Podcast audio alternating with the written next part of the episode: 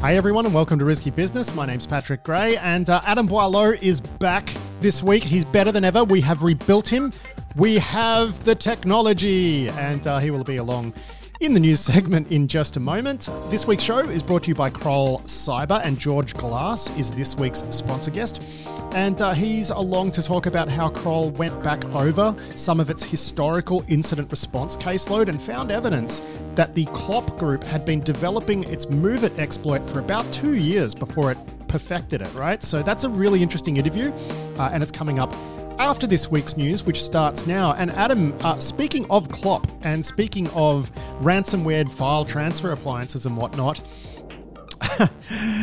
we've got some in the wild exploitation happening at the moment, uh, targeting WSFTP. And that's right, WinSock that's what the WS stands for WinSock FTP uh, server. So, this is actually a software package run by Progress Software, which is the, the same company that made MOVEit. There were a couple of bugs disclosed in it last week. There were eight bugs, but two of them were real clangers. One was discovered by Shubs and Sean over at uh, Assetnote, the other one by Rapid7. Someone has dropped a POC, and now there's in the wild exploitation, and it looks uh, quite uh, bad. I mean, I guess for those of us that are not quite as old as as me and, and, and you, like WSFTP is a name that has been around since the like early '90s. It was like a shareware uh, FTP client and server package. Yep. Like when I first downloaded Linux in 1994 over dial-up, I'm pretty sure I used WSFTP as the the FTP client. Like this is an old piece of software, and uh, it was really like like one guy from the army wrote it uh, in his spare time, kind of thing. Eventually, uh, Ipswich software was formed around it, subsequently purchased by by Progress, etc. So but yeah, like, this is this is from back in the days when Windows didn't have an IP stack, right? So you'd have to install WinSock so that you could actually get IP on your computer. And you know, when you dialed in with your 28.8 kilobit per second modem, uh, you, know, wit. Yeah, exactly right. So this is why, and you know, just the WinSock FTP. What year is this? It's major uh, time warp stuff, but it does look like the software has evolved somewhat. Um, it still supports. It still supports FTP though, which is incredible. Well, I, I, think that that is still its core competence, even though they've bolted on support for other, you know, forms of file transfer like FTP over SSL, which is also a terrible idea for various reasons, SFTP, etc. But the fact that there's that the software is even still around, let alone being used, and let alone, of course, has bugs in it because it was, you know, has a very, very long lineage. Um, and one of the things you pointed out is there is a bigger installed base of this than MOVEit itself. Yeah. And we saw how much chaos and uh, that caused around the internet. So, yeah, like, apparently, apparently there's the like, stuff. Just reading Catalin's report on this uh, this morning, there's apparently 4,300 WSFTP servers connected to the internet, right? And yeah. I don't know if it's Clop doing this. I don't know if it's ransomware groups or data extortion groups, but there's definitely some exploitation happening. The other thing being exploited at the moment is the uh, JetBrains TeamCity CI/CD servers.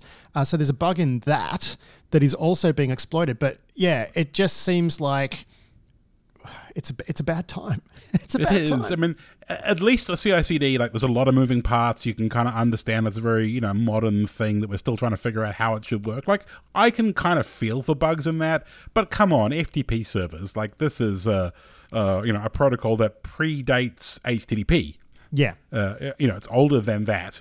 I think FTP actually technically predates IP wow. in that the first FTPs were done over you know, earlier, prior than IP being widespread network, and that's why the like transfer mechanism is asked backwards and it sends the data the wrong way, etc., etc. It makes firewall admins sad because it predates network firewalling. It, doesn't, it, doesn't, make firewall admins sad because they just block it and have done They're, since as, about 1999, right? So as, as well they should, yes. And I think maybe maybe like you know how we block uh, Windows SMB and, and Windows you know one through seven etc. on the backbone networks of residential ISPs, we should just probably drop FTP uh, on the internet in the same way. Of course, then people would just tunnel it over other stuff, so we can't see it. But you know.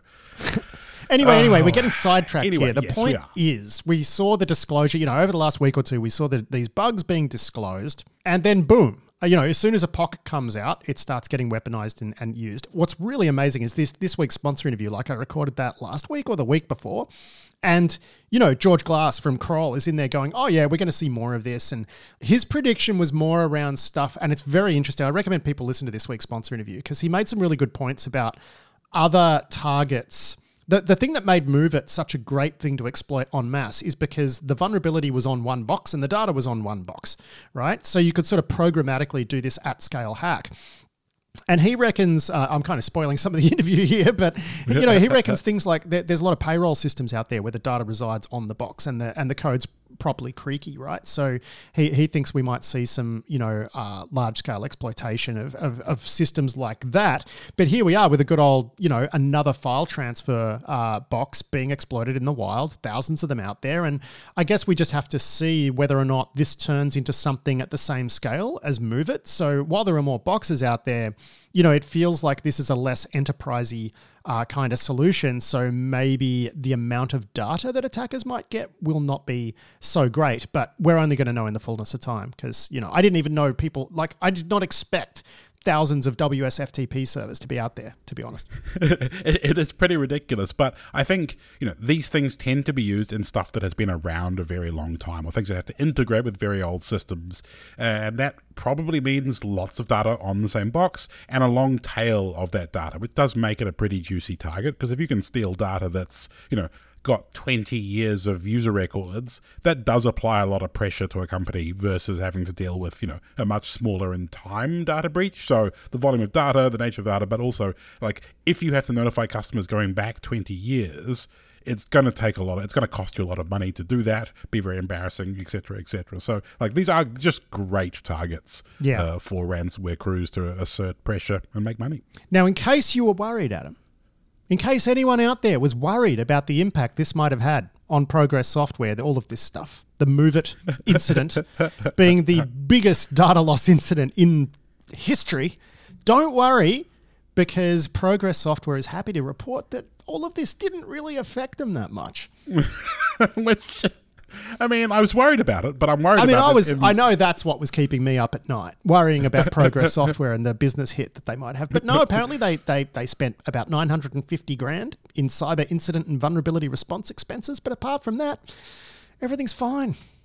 Which, yeah, that that upsets me greatly because I feel like they should suffer some consequences, ideally financial, uh, for doing it like this. um, but you know, I guess if they bought WSFTP a very long time ago. They've amortized the cost, right? There's no uh, no, but no I mean, this is in relation there, to the MOVEit. In relation to move it, yes, yeah. as well. But I mean, the you know, I feel like companies like that do deserve to have some kind of you know financial spanking. But no, um, the uh, cost for the breach relating to move it was like 0.5 percent of their revenue for the quarter, which is up six percent. So. Yeah. yeah, the invisible hand of the market did not so much spank them as cup their buttocks. Gen- gently deliver them on a, on a soft pillow yeah. into their, uh, you know, into their luxury vehicles or wherever it is, whatever it is that they're doing, eating caviar. So I got a link through. Uh, Cybersecurity Dive has done some good coverage on this. I'll link through to Catalin's uh, uh, newsletter too this week. But it's just like, man, it's just amazing that I, I, did see a report too the other day. I think it was in in Catalin's newsletter where now bugs in Apple, Microsoft, and Google stuff make up less than 50% of in the wild exploitation. And that's the first time that's ever happened. And so, you know, there's they're still the biggest three, but they now represent less than half of stuff that we're seeing exploited in the wild. So there is a clear trend of threat actors now targeting enterprise grade software. And, you know, indeed, like even through the Caesars and MGM stuff, like speaking to people I know who are sort of au fait with what happened there, in that case, not so much exploitation, but we're definitely seeing people using enterprise software as a way to get around in networks. We're also seeing it as, um, you know, frontline exploitation is now happening in in enterprise software, and it's yeah, it's just an interesting trend, and and one that a- one that frankly, uh, we kind of predicted a long time ago. Like we predicted too early. Um, you know, we thought that this would be happening five, ten years ago, and and, yeah. and now it's happening now. Because I think we we saw this coming with the demise of like Flash because that was you know the thing that everyone exploited 10, 15 years ago now, Flash and Java and, and ActiveX and things in browsers, and we thought that it would move on to something else, but we weren't expecting it to go back to enterprise software back to network facing services. You know, I, I thought it was going to go somewhere else after that, but uh, yeah, it's it's definitely been a pivot away from client side, away from the traditional things, Acrobat Reader, etc. Well, I suppose Acrobat Reader people still hack, but you know, some of the trads of that kind of late 2000s period as yeah it didn't really go 100% where i expected No, I mean I remember too because like browsers got better, and I think you were expecting more stuff like SSRF into enterprise gear, and then you know that that sort of thing. Yeah, I was expecting Yeah. the, the complexity of web apps and the web application ecosystem to catch up and then keep going. But instead, we've gone back to it's 1999 again. WSFTP. Yeah, yeah, Yes. exactly. Windsock. Windsock for the lose. Now let's talk about the Dossier Center's latest. Uh, of course, back in April, you and I spoke about their, um, you know, essentially they they obtained data somehow uh, from Evgeny Prigozhin's businesses, and that was an interesting chat that we had back then. And uh, look, their latest um, report, what they've managed to do is cobble together a a list and a map essentially of sensitive Russian military and intelligence sites. But it's the way that they've done this that's interesting. the funny. yeah, the Moscow like I think it was the was the Moscow City Hall. Yeah, Moscow City Yes. Hall website accidentally published a document which included details about sites in Russia that had to have high availability electricity because otherwise, you know, bad things would happen. Now, a lot of these were sort of, you know, things like hospitals and whatnot, but there's a lot of other sites which are sort of nondescript buildings um, that, you know, clearly the the implication here is that they're military and intelligence sites. So it's just, the, I, I find this a really interesting example of how you can infer a lot from data all over the place, right? Like that that data is not being closely held, but has actually a great deal of intelligence value. This is just one more example of how you know intelligence has moved to being much more of a digital discipline these days. Yes, I mean, some of the data is like, you know, here are a bunch of holiday dachas that just happen to be really super important, and you really would want to cut the power off because you'll totally lose your job if you do. And, you know, some of those are just going to be random rich people, but some of them are quite clearly, you know, related to foreign intelligence or related to various important aspects of the government. But there's also, you know, military, you know, ammunition depots and all sorts of other things that are, you know, interesting and important for a war effort that, you know, I don't imagine that anyone who worked at Moscow City Hall thought they would be in a major conflict, you know, and this data would be as sensitive as it is now, you know, however many 10, 15, 20 years ago, whenever they built their digital systems. And I think that's a pattern we see all across you know, um, all of our countries where we didn't expect the degree of hostility and, you know, geopolitical conflict, etc. And so, you know, understanding the risks for these systems you know, when we built them so long ago, you know, the world has changed in ways we didn't expect. Yeah, I, I think it's amazing too that the Dossier Center has just put this all on a navigatable map, which I'm guessing is going to be quite uh, popular in uh, in to, to to in certain capitals to the west of Russia. Let's just put it that way. Quite probably, yes. Certainly useful for targeting information and to understand what's going on. And uh, I don't know, some of that mundane information you can get from you know billing systems and records keeping systems is you know there are super interesting things you can do with it when you've got the data available and searchable and cross referenceable and, and so on and we're getting quite good at that as a Yeah. computer science discipline Now, speaking of Russia, uh, one of the major flight booking systems in Russia has been getting DDoSed, and uh, to to quite a degree. And we saw, you know, one of the other flight booking systems. You know, we spoke about that last week. They got owned, and like, you know, tens of years of uh, historical flight records are, are now available to people who might be interested in them. And now we're seeing DDoSes and whatever. So this is just the, you know, steady drumbeat of this sort of stuff happening lately, right? Yeah, and this particular one has been claimed by the Ukrainian IT army, which doesn't mean a whole bunch because, you know, distributed group, much like uh, Anonymous in the old days. Um, but yeah, clearly causing problems for Moscow. And, and, you know, I think there is this feeling that by bringing some of that conflict home to Russians, it makes it more real for them and makes, you know, Putin's life more difficult. But still, even just taking out domestic flight bookings, um, you know, that's going to ruffle a lot of feathers, make a lot of complexity for everybody. Now, last week when uh, Dimitri was filling in for you, uh, I said that uh, you know all these DDoS attacks and whatnot on Canada I said everyone's blaming Russia, but you know, surely there might be some Indian Indian nationalists in the mix here. It turns out that yeah, Sure enough. sure enough, neck minute, um, it turns out there's a bunch of um, uh, DDoS attacks coming from.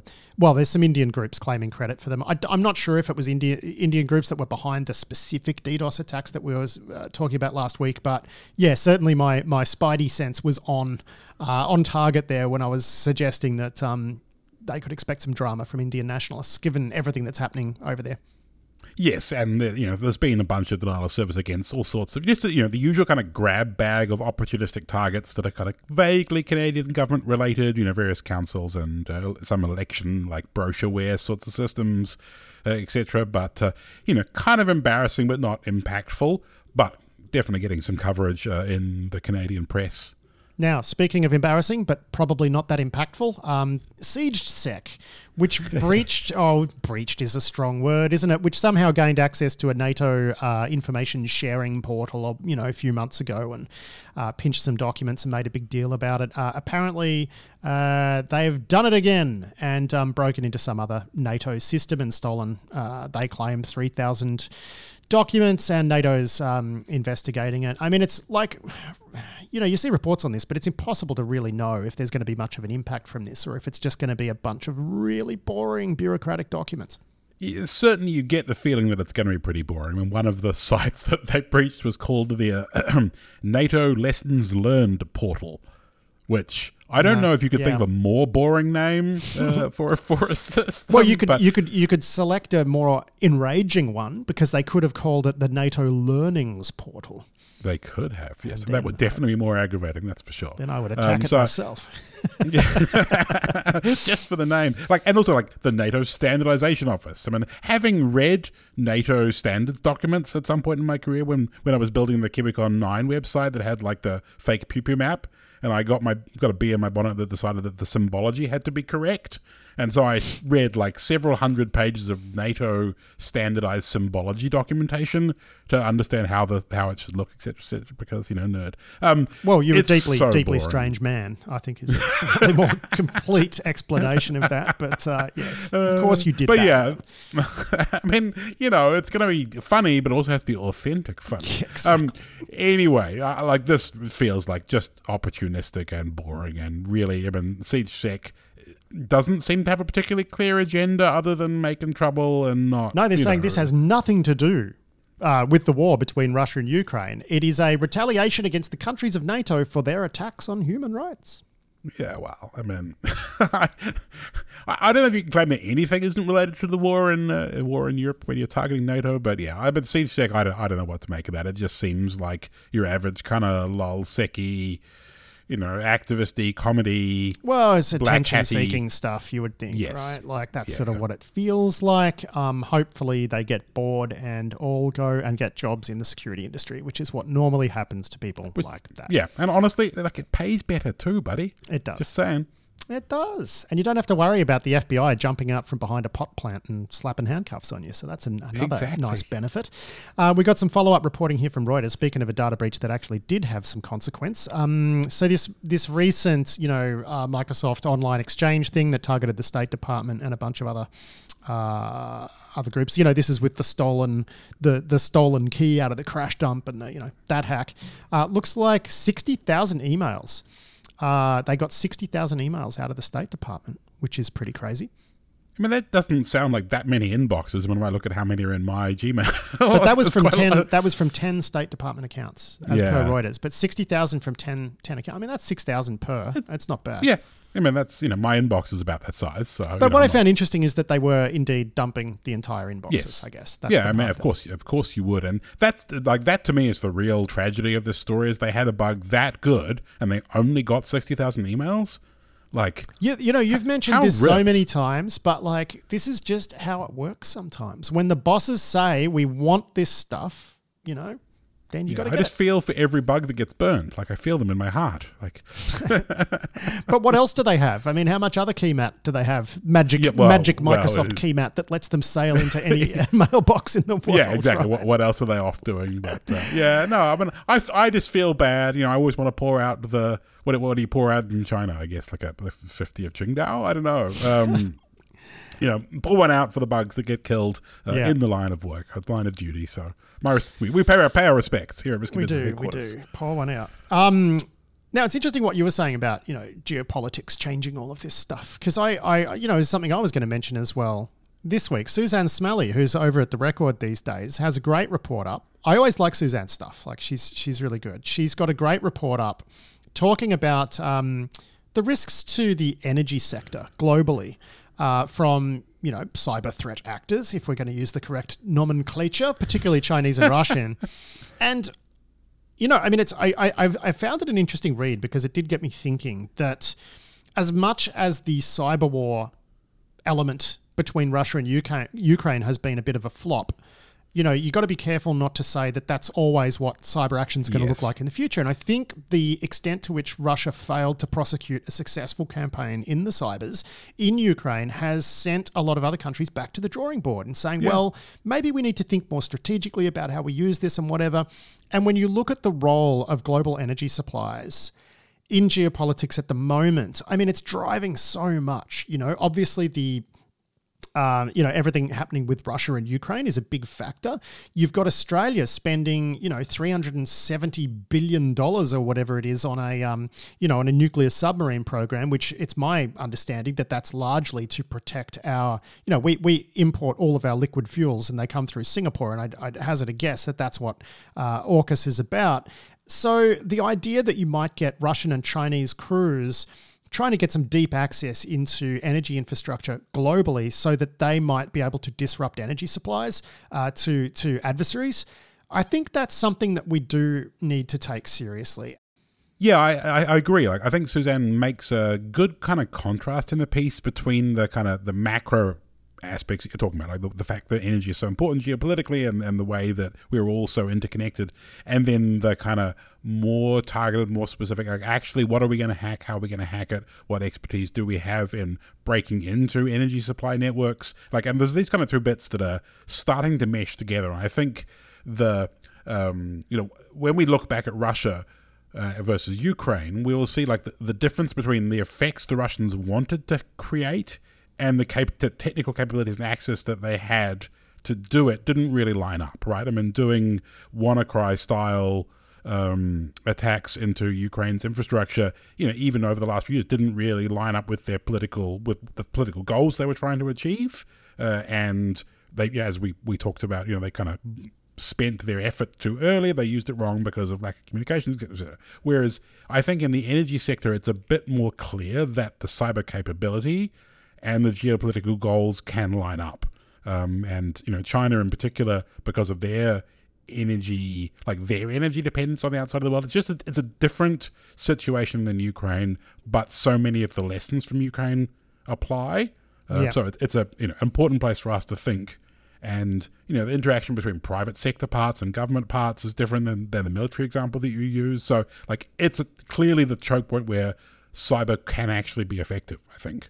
Yeah, and you're dealing with a lot of moving parts where cybersecurity investment might be a little bit lacking, you know, Yes. in, in things like ports, shipping companies, things like Yeah, that, the- right? So there the are very vulnerabilities big, there. you know, physical plant that lasts a very long time and has a very long infrastructure investment kind of return Yeah. period. So yeah, I mean, I think I think you know you could probably cause some serious economic effects uh, by disrupting energy supplies. I don't think you could cut them off completely with the cybers, but I think you could cause some some serious economic consequences just by disrupting it. But again, you know, I don't want to be overhyping it and saying, "Oh, the Chinese are going to turn off the oil." Um, you know, there's there's going to be a workaround eventually, but I do expect that this is where governments are going to spend a bit of time studying vulnerabilities in global energy supply, and it's something that we should be aware of. Yeah, and there's just you know there's so much complexity there, especially with the you know renewable uh, resources these days and all the supply chains and manufacturing chains for solar panels and for wind turbines and so on and so on. Like there's just it's a really interesting problem, and it will keep you know analysts and government busy for a very long time. Yeah, so that story is based on an FBI notification sent to the energy industry uh, in the United States, and uh, Suzanne got her hands on it somehow and, and wrote that story. And it's a good one, and it's linked through in this week's show notes, so go check that one out. Uh, what else have we got? Yeah, we got uh, Chinese APTs behaving badly. Um, they are hacking, I think, uh, Cisco devices But what's interesting is they're targeting the subsidiaries of Japanese and American companies outside of their home countries, and then you know owning them via some you know Cisco technique, and then pivoting into the um, uh, into the home networks. That's about right, isn't it? What are they calling it? BlackTech. Black tech. Yeah, there's, there's actually there's a couple of things that I thought was interesting about this because there's the Cisco as initial entry point, which that gets a little confusing because Cisco makes so much, so many things, you know, from enterprise and service provider routers down to consumer grade gear, and you know, someone owning a Linksys that's owned by Cisco is kind of a different story than owning a service provider and then using the Cisco. So this is the initial entry point, and there's been a bunch of Cisco bugs that have been used in that way, uh, and then the other part is using access to routing infrastructure, either in corporate networks or service provider networks, to then move traffic around or intercept stuff or, or to leverage that. And that's kind of a, a much more trad Western spook kind of trick. Like Western spooks love being in the you know in the routing infrastructure and helping themselves in that particular way. And seeing the Chinese get better at that is interesting, in in my opinion. They're, they're actually re-flashing the Cisco routing devices, right? Like with their own bad firmware. Yeah, so like backdooring routing and network equipment, uh, you know, once again, thing that Five Eyes yeah, has been very, very yeah. good at over the years. And so, so the post exploitation bit is the part that you're finding interesting because yeah, actually, and, and then also yeah. using access to that to reroute traffic. There's some example uh, indicators of compromise uh, where the Chinese hackers are, you know, setting up tunnels to sniff traffic in one place with a Cisco device, tunnel it out to a point where you can then collect it, tunnel it back again, or whatever else. Yeah. So that kind of like tromboning traffic around using production network infrastructure is generally reserved for pretty sophisticated hackers, not because it's technically difficult, but but because there are so many ways to screw it up, and yeah. if you screw it up, you're going to get snapped. And historically, for like I'm thinking like the amount of times I've been in core routing infrastructure and you know you want to sniff a particular traffic flow but like i don't know that my cisco foo is quite good enough and i don't have a lab to test it first. And that's a thing that if you're an intelligence agency you've got people whose core expertise is we've got everything in the lab we can do this safely we know how to manipulate service provider routing or whatever else to do what we need to do to carry out action on objectives. And that capability is a thing that we're starting to see the chinese use as well. And yeah. that that to me is is a bigger shift than just you know Internet of Things junk hacking that happens to be Cisco branded because Linksys or whatever else. Yeah, well, they've been attacking companies that this group has been attacking companies that support the defense industry um, since 2010, and lately has been hitting some targets in Taiwan as well. So there's some interesting stuff here. People can go check out that story in this week's show notes. Now, uh, let's talk about North Korea because I mean you do got to hand it. Uh, you don't. You don't got to hand it to him. You don't got to hand it to him. but mean, look, North, North Korea. Uh, let me just explain what's happening here, right? So they're, yes. they're going after. You know, they've been doing recruitment based targeting uh, into Western Western orgs for a long time, but the way they're doing it now is actually, you know, super clever.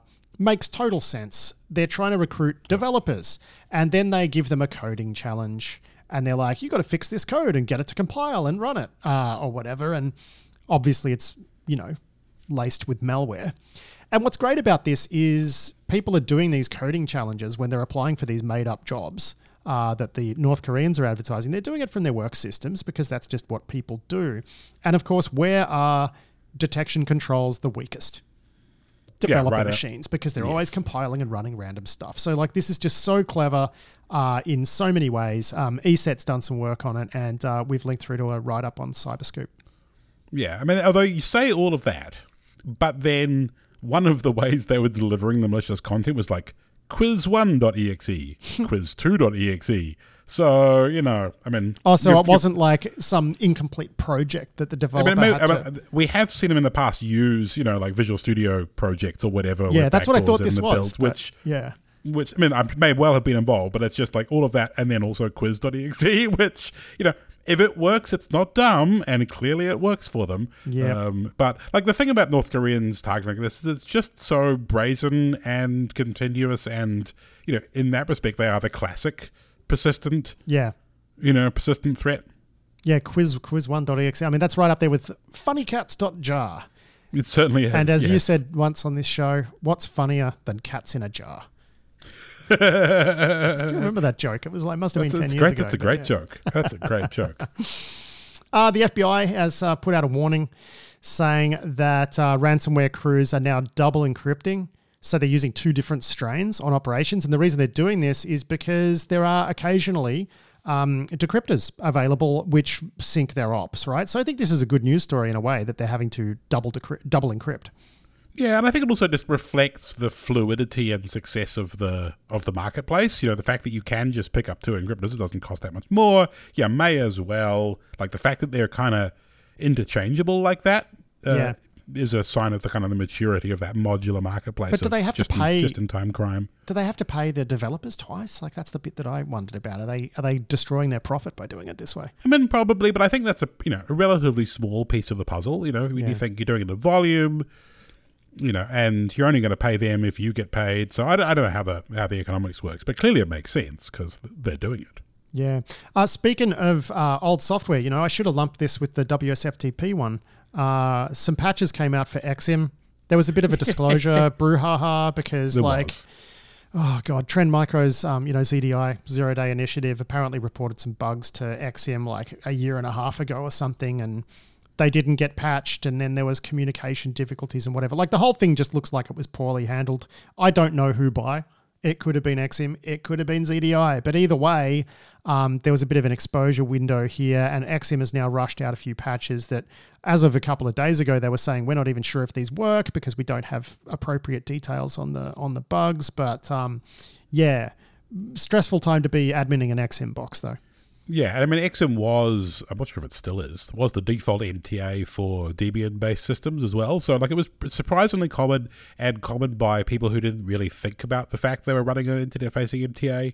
Uh, so, there was quite a lot of it around. And I think, like, this story is a great example of how the modern world um, versus the kind of traditional ways that we did disclosure and we handled it.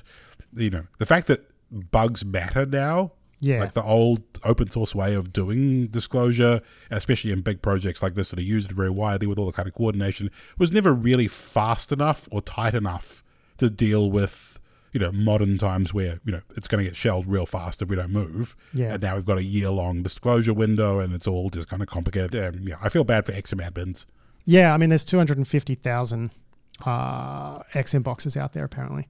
Now, Adam, everybody can calm down because the NSA is here to solve the AI problem. Uh, they are spinning up the Artificial Intelligence Security Center. Now, apparently, Paul Nakasone, uh, the head of um, uh, NSA and Cyber Command, he's still there. I think he's on his way out, isn't he? But um, he's still there at the moment. But they've got, um, yeah, they're spinning up a thing within the Cybersecurity Collaboration Center, uh, the CCC, and it's going to be some. It, they, they're going to take a look at AI security and possible applications for AI and whatnot. I mean, I guess this is what you'd expect NSA to do. Um, You certainly would, because I mean, Yeah. there's so many interesting aspects of of attacking or using AI, you know, as part of a kind of attack chains that it's worth talking about. And I also think it's probably a great like if you spin up a center that does particularly that, you can take all of the staff that have got the AI bugbear and get them out of everybody else's faces and stop, you know, ruining people's lunchtime conversations with people injecting AI into it. So, you know, good place to put troublemakers. good Um, place to put the obsessives. Yes, yeah, exactly. I'm sure there's none of those uh, in the NSA. Um, but yeah, like there are a number of really interesting fields that it makes sense for them to be involved in. Overall, I would like AI to go the way of uh, cryptocurrency, but you know, it, hopefully it'll take uh, you know less time than cryptocurrency has. I regret to inform you that GreyNoise has actually done something quite useful with LLMs, and it Oh no, It- yeah, I know. It We don't- really we don't annoyed me. encourage these people. Jeez. Yeah, so Andrew Morris sent me a preview the other day, and I'm like, "Don't tell me that was AI generated." He said, "Yeah, it was." I'm like, oh, shit." Oh God. I know because it's good. It's really annoying because you know they've got all their sensors all over the internet, and now they can actually just take a bunch of signals and feed it into an LLM, and the LLM says what it is, and it's like Oh, that. Sh- that's that's anno- it, that annoys me that it works. Yeah, that sounds really useful, but I I resent it. I resent it. Yeah, so they probably won't have to do manual tagging anymore. I don't know, man. GreyNoise is cool. I'm so glad they're a sponsor, but they just keep doing they keep doing cool stuff like that. And uh, yeah, I Well, stop just- it. We don't approve cool stuff around here anymore. I know, but I'll, I'll send you the link after we're done recording, and you can have a look at it. But it is it is pretty it it is pretty sweet. Um, uh, let's just move on to this one from Ars Technica, which is there's some ARM GPU drivers that are apparently under exploit active exploitation. Um, these devices pop up in all sorts of stuff, including Google Pixel devices and Android handsets, and also Chromebooks. And uh, various bits of hardware that run Linux. Uh, what did you make of this? Is this is this just what some PrivESC or something? Yeah, so this is local PrivESC. Be able to read bits of memory that you're not supposed to, and if you, you know, are on the system. So in the case of Android, like you'd have to get a malicious app onto the onto the device first. Um, but Chromebooks are an interesting uh, avenue for attack because a lot of people trust them by virtue of their simplicity. Um, but anyway, this uh, was um, called up by Maddie Stone from uh, Google Project Zero, who's been doing a bunch of interesting research, you know, into these types of weird bugs that affect the Android and, and you know wider ecosystem. Um, and yeah, like this is really good work. It's just a classic example of the Android ecosystem's diversity making it really hard to patch well. Yeah. Yeah, but it also makes it really hard to exploit on mass. That's true, yes. As well, especially when it's this close to the hardware and down in drivers and stuff. So yeah, definitely you know, double-edged sword for Android time. Uh, just quickly, Brian Krebs has a story up that's quite a lot of fun, which is about I the sn- so hard at this one. So, man, you know, you remember I keep talking about like, and this is something I've said so many times, which is that like when dark web markets popped up, everybody thought that this was an unstoppable phenomenon and you know completely impervious to law enforcement and stuff. And then we saw just how utterly rubbish Ro- Ross Ulbricht's OPSEC was. and I keep, Yes, I keep yeah. saying like people have got to stop thinking that m- ransomware crews are magical, right? And Yeah. have this incredible OPSEC and stuff. And here is just such a great example of that. Take it away, Adam. Yes, so this was a, a darknet uh, leak site from a ransomware crew called Snatch, uh, and uh, you know they're hidden service on Tor where you could connect and see all their things. They left the built-in default Apache slash service status thing enabled, which lets you see all of the current requests being handled by the web server and their origin IPs, which you know, if you were to poll that constantly, you would see all the people using a dark web dark web leak site, including, of course, the admins and the various monitoring systems and all the other stuff that interacts with it to post stuff. And like server status is just such a classic. I mean, I remember know. like friends of mine spinning up Apache configs in 2001 in front of me and saying, "You always need to make sure you disable the status page." Like this is Yeah. this is not some obscure thing. Like I mean, I remember when pipes hit the you know like top thousand or top hundred thousand, whatever it was on the internet websites for server status, and got you know session cookies in the in the requests to account takeover and so on in like Yahoo and stuff back in the back in the days. But we're talking like early 2000s at best here, you know. So it is absolutely a thing that you would hope people turn off, but uh, clearly the sysadmins of the ransomware crew in question perhaps not up with the play for Yeah. early 2000s sysadmining. Yeah, I mean, just what do you say? What do you say? And look, we're going to close the show with some sad news. Adam IronNet, which was the security company, I guess they were. I don't know that they really delivered much, uh, but they were founded by former NSA director Keith Alexander. Uh, IronNet is no more. It's had a sort of short and controversial history. Uh, yeah, there's lawsuits. There's all sorts of bad stuff. Uh, I think it's safe to say, and legally safe to say, that it's my personal opinion that Keith Alexander getting involved in this business was a mistake.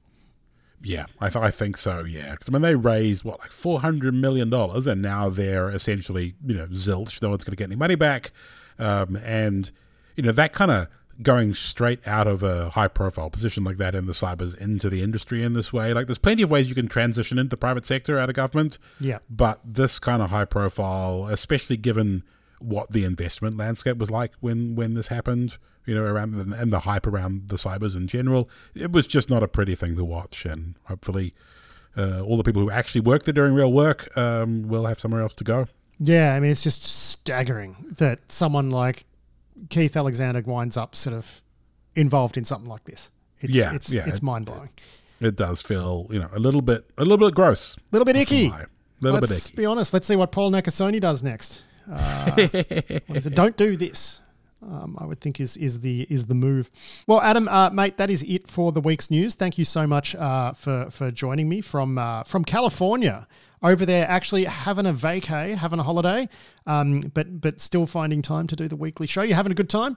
Yeah, having a great time. Actually, I was over in the People's Republic of Berkeley this morning, where uh, I guess, in a way, my security career started through the Cuckoo's Egg, Cliff Stoll's book about uh, Russian hackers. So, yeah, kind of kind of funny. You know, it's been a fun, been a fun trip and seeing Yeah. some of the sites. Yeah, awesome. Awesome. All right. Well, uh, we're going to get you back on next week, and Lina Lau is going to join us again. That's going to be fun. So, um, yeah, we'll talk to you then and enjoy uh, your time in California, mate. Yeah, thanks very much, and I'll talk to you next week, Pat.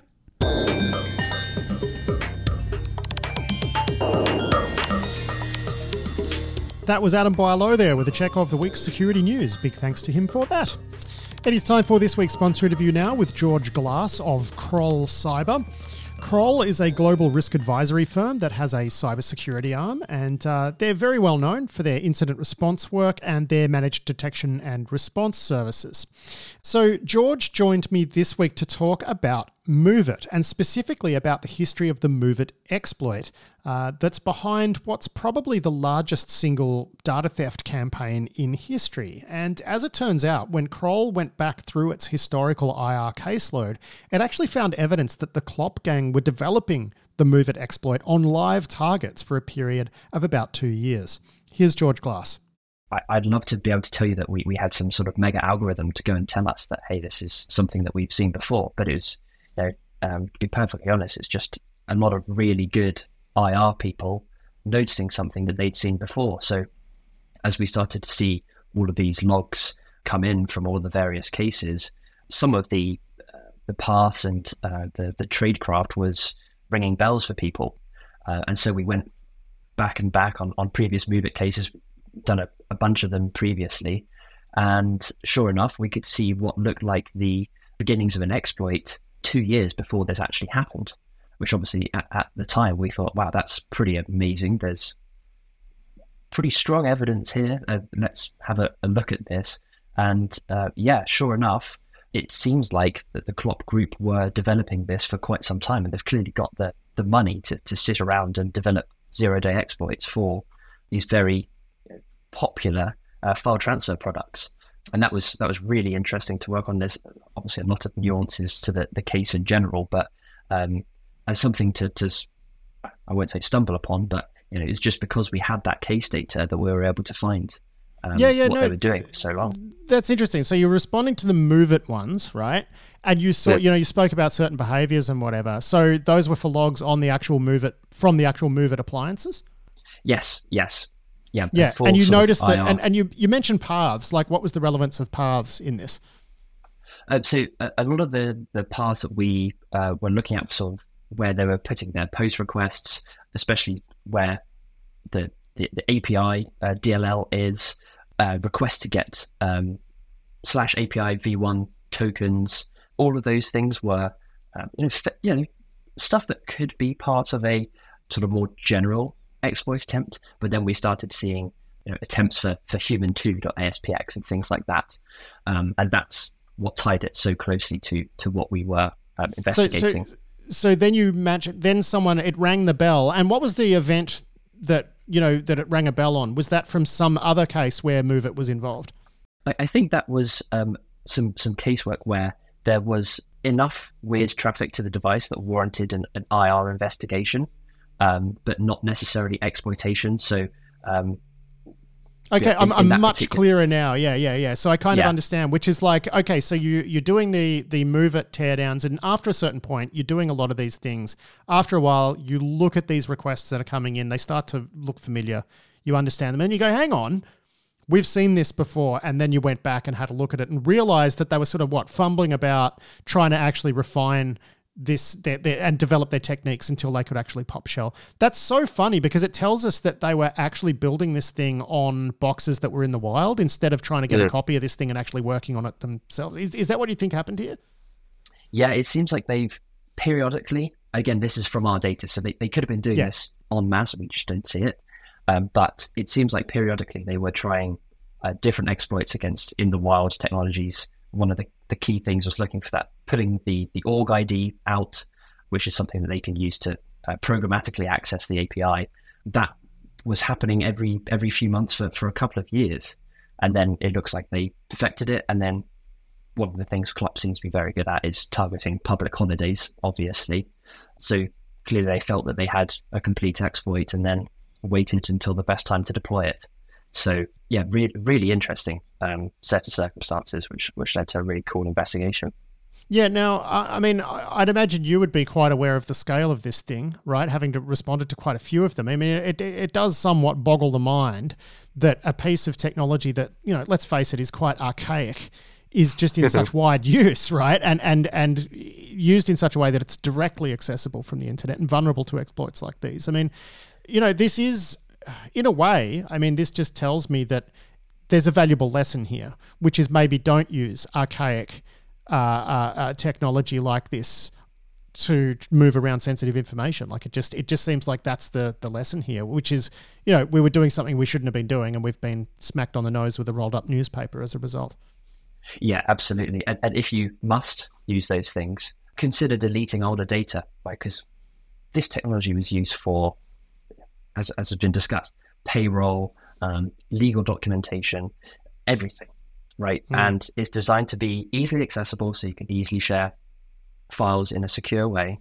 And you know, we found not only were we dealing with the splash damage uh, from third parties, organizations that were running MoveIt and were impacted, and then they had to contact everyone that was impacted by that. Um, third parties of third parties, even. Um, yeah. Because you know, everything that they do for that other third party was done via that particular law firm or financial services organization or, or so on and so forth. Um, well, I mean, so, I mean, yeah. you just touched you just touched on something really important there, which is that this data doesn't need to live on those boxes forever. And in fact, I've seen people suggest that look, you can actually configure these things to auto nuke data after like 30 days or whatever to minimize your exposure. In your experience, though, I'm guessing you're going to tell me that people weren't doing that. Uh, no. yeah, I mean, it's like cases... signal signal disappearing messages, right? Like the you know you can do this with your file transfer appliances. Yeah, yeah, and, and, and on the back end of this thing, it's basically a fancy SQL database. At, at the end of the day, yeah, it's probably a good idea just to get rid of it, just for performance sake, um, let alone data retention and and yeah. um, you know practicing good data hygiene. Um, so yeah, certainly if these things have to be used, maybe have it as a, a read once or, or live for a week. You know, I, I don't think these documents need to be there forever, really. Now, what do you think this behavior that you'd observed, you know, two years ago, right? What do you think that tells us about the way groups like Clop are actually discovering, developing, putting together these exploits and what sort of things they're targeting? Because it seems like, you know, quite obviously that they were testing this thing in the wild, but I'm going to guess that they're doing similar sort of things to other technologies. Did you did you yep. manage to connect some of that historical activity to other exploitation attempts against other enterprise kit? Um, no, we haven't haven't been able to to do um, something quite like that. But what, what I think it does say is clearly these guys have made so much money that they can employ people to develop zero day exploits full time, um, which in and of itself is something pretty remarkable really. Do you think? Do you think um, though that it was full time, or do you think it was just someone noodling around, like between you know, I don't know, laundering their Bitcoin and whatever, and just uh, you know, what what makes you think it was? What makes you think it was a full time effort? Uh, well, I guess maybe maybe it's it's hard to say if it was full time, but they've certainly spent a long time doing this. It seems to me that they stack up these vulnerabilities. I wouldn't be surprised if there was one already lined up for the Thanksgiving Christmas period for pop. I mean, that's certainly something that they've they've done in the past. Um, so I, I really wouldn't be surprised if we see another one of these um, for a similar file sharing product, something along those lines. Um, and I, I think one one of the main things that this is moving towards is this sort of mass exploitation, mass mass exposure of data is something that that particular group is getting really quite good at. So there's mostly automated. Um, we we actually well, but I mean two- that's that's the thing, isn't it? They've built all of that infrastructure so that they can handle having. I mean, there's startups out there that could learn from these guys in terms of like how to process a lot of activity all at once, right? Like, you know, and they've Absolutely. got they've automated that whole back end, the payment processing, everything. You know, so there's the harvest phase where they go out and they get all the data, and then there's the turning it into money phase. But I do wonder how applicable this business model is to different types of vulnerabilities. I mean, the wonderful thing about exploiting file transfer appliances is you can automate it because you're exploiting a vulnerability on the box where the data is. and the data is stored in a in a uniform format, and you can programmatically hack all of them at once. You know, even in an MDM solution or a firewall or anything else, you know, it's not like that. You're going to have to get on on the on the border device, then pivot, then do this, then do that. I mean, the beautiful thing about the the file transfer appliances is it's just one step. Yeah, absolutely. If if it was a, a, a vulnerability in a firewall or, or, a VPN, and you had to do some initial access lateral movement and all that. Yeah, I mean, what are, what, are, they going to do? Ransom your firewall config? you know, like, it's not people aren't going to pay. yeah, exactly. So I, I, I wouldn't be surprised if they're picking specific products for the next couple of months worth of exploitation. I mean, hell, they're, they're still putting uh, some victims up now. I think there's like well over a thousand plus victims in total. Are they still li- listing Clop victims now? Like uh, I think uh, so. MOVEit victims now? Yeah, right. Yeah, I think there's yeah. still a couple going up. What's funny too is that people, I think, have forgotten that this was the second round for them, and Accellion FTA was yeah. the first, right? Like, is it is sort of remarkable that MOVEit turned into this global watershed moment, whereas Accellion barely got a mention. I mean, you know, you would see people reporting on the data loss incidents in isolation, but it wasn't nearly as big a story. Why do you think that is? Is it just because MOVEit had a bigger market share and more customers? Yes, I think so. I think they probably learned a lot of lessons from Accellion. Um, Accellion also was happening during COVID, right? So there was probably a lot of other things we were worried about. Different, worry about. Yeah. yeah. Um, but this one definitely has, uh, yeah, as I say, probably over a thousand victims now uh, and the mm. splash mm. damage absolutely massive.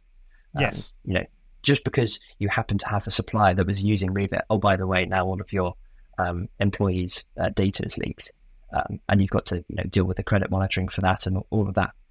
Basically, for the rest of time, that's a, a pretty hard pill to swallow. Not to not to mention the regulatory fallout, and then journalists mining leaked data for stories and all sorts of stuff. I mean, it'll play out for a while. Yeah, absolutely. Yeah, it's oh. it's um I hate to say it, but it's always impressive. The scale of the thing is impressive. Yeah. I mean, as far as capers go, right? Um, definitely, yeah. It's you know great train robbery esque, right? Uh, uh, for yeah. sure. But I mean, like, how many file transfer appliances remain in the market? Because you know a lot of this stuff is moving to the to the cloud now. Um, you know, you wouldn't re- you you might be able to uh, own some accounts that hold company data and whatever, but you're only going to be able to steal so much before someone uh, at the, you know, if someone's providing this as SaaS, someone's going to hopefully, uh, touch wood, hopefully going to notice and pull the plug on the attackers, right? So you should be able to uh, limit the damage. But are there still a lot of other file transfer appliances and other other companies, you know, other vendor solutions out there that you think might be next? Um, oh, I, I really couldn't say. Uh, who I think is is probably next. Oh, not who. I'm just I'm just asking if there's a lot more, if it's a target rich sector, or if if Accellion and MOVEit are basically the only two vendors that that count. Well, I think there's there's definitely um, there's definitely other other targets that do things like payroll, um, things like financial and legal documentation, and they have a very particular group of customers, um, yeah. which obviously is a very target rich environment. Uh, but are these of, things are these things like accessible on the edge with an open port? You know, is that is that the way they tend to be deployed? Yes, yeah, they're they're, yeah, they're okay. designed to be easily uh, easily accessed and and you know just send a link, access access our, our portal, upload your files, and I'll download them on my end. So yeah, they're they're designed that yeah. way. Yeah, right. That's interesting because I haven't heard many people sort of talking about that that you know, ultra specific stuff like payroll and legal, but it makes sense, right?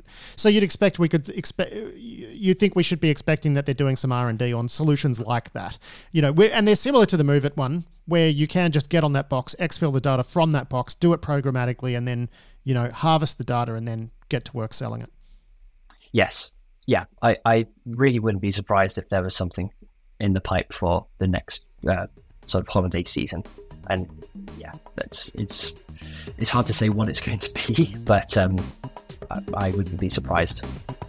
All right. Well, you're a bucket of chuckles, aren't you, George? Uh, thanks, George Glass, for joining us to walk us through uh, some lessons learned through uh, responding to the MOVEit uh, incidents. Uh, pleasure to chat to you as always. Thank you, Sam. That was George Glass there with this week's sponsor interview. Big thanks to him and big thanks to Kroll Cyber for its support of the Risky Business podcast. And that is it for this week's show. I'll be back tomorrow uh, with another edition of Seriously Risky Business in the Risky Business news feed. Uh, but until then, I've been Patrick Gray. Thanks for listening.